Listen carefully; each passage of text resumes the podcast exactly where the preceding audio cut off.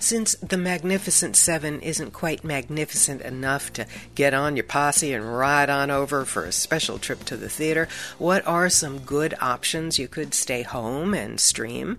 Well, I was intrigued by Tig Notaro's One Mississippi, an original new series for Amazon. Yes, it is a comedy, but this based on truth story of a cancer patient returning home for her mother's funeral also had me in tears. On Netflix, we've got a new season of the series, Narcos, based on Pablo Escobar's notorious life. Documentaries there include Amanda Knox. That's an acclaimed look at the American woman acquitted of murder after four years in an Italian prison.